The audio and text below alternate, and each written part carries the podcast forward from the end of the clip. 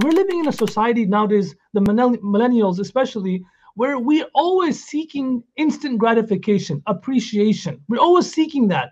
And you know, really that Allah is teaching us over here in the in this in these parts of the Quran. Look, don't seek appreciation around uh, beyond you. Don't worry about it. As long as Allah appreciates your work and your effort, it doesn't matter if anyone else. Yes, it is true that a person who does not appreciate another person can never appreciate Allah.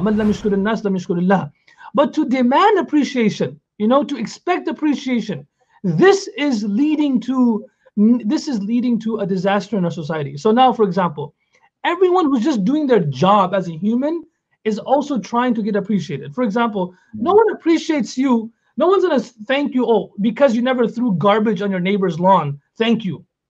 Thank you so much, brother. You did a great job. You never threw. No, you just did your job. You were not supposed to throw garbage on your um uh, in your neighbor's lawn. You just did your job. You know, mm. that's your job. That's as a human being, you were supposed to do that. You don't get appreciated for doing your job. And we, as far now, there's like there's partition, there's participation medals now, Bajan. When we were young, like if you never got first, second, or third, no one knows you. But now there's like participation points. Like you were you part good. This is for you smiling. This is for you doing this. And now and now parents are making the children always feel so special, which is awesome. But then we're living in a society where we always are demanding, expecting appreciation, gratification, which becomes poisonous. And Allah is saying the prophets were always telling their people, we don't we, we don't even want you to say thank you to us.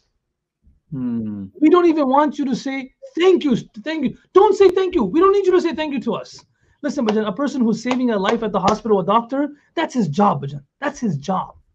You see what I'm saying? Yeah, and of course, we should appreciate him doing his job, but he's just doing his job.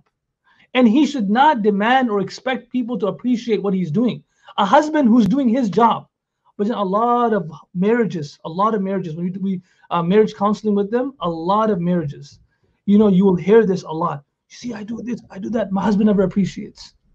Or I do this, I do that, I do this. My wife never appreciates. You know? So the thing is, that word appreciation gets thrown around a lot. Look, you do your job and remember, Allah appreciates what you're doing. ما قدموا آثارهم وكل شيء أحصيناه في إمام مبين ومن يعمل من الصالحات وهو مؤمن فلا كفران لسعيه Remember, the one who you're doing it for appreciates it. Don't worry about it. You will get rewarded for it. You will get blessed for it. Whether the other person realizes or not, whether the other person, uh, whether the other person even notices or not, it doesn't make a difference. Allah notices.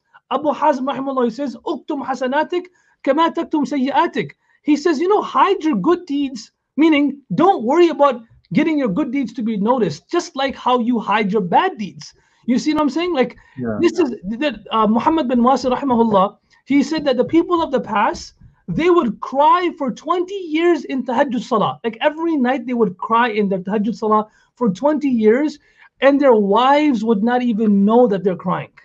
They wouldn't even know. Their own partners in their homes would not even know how much, how great of a worshiper, how great of an abid this person is.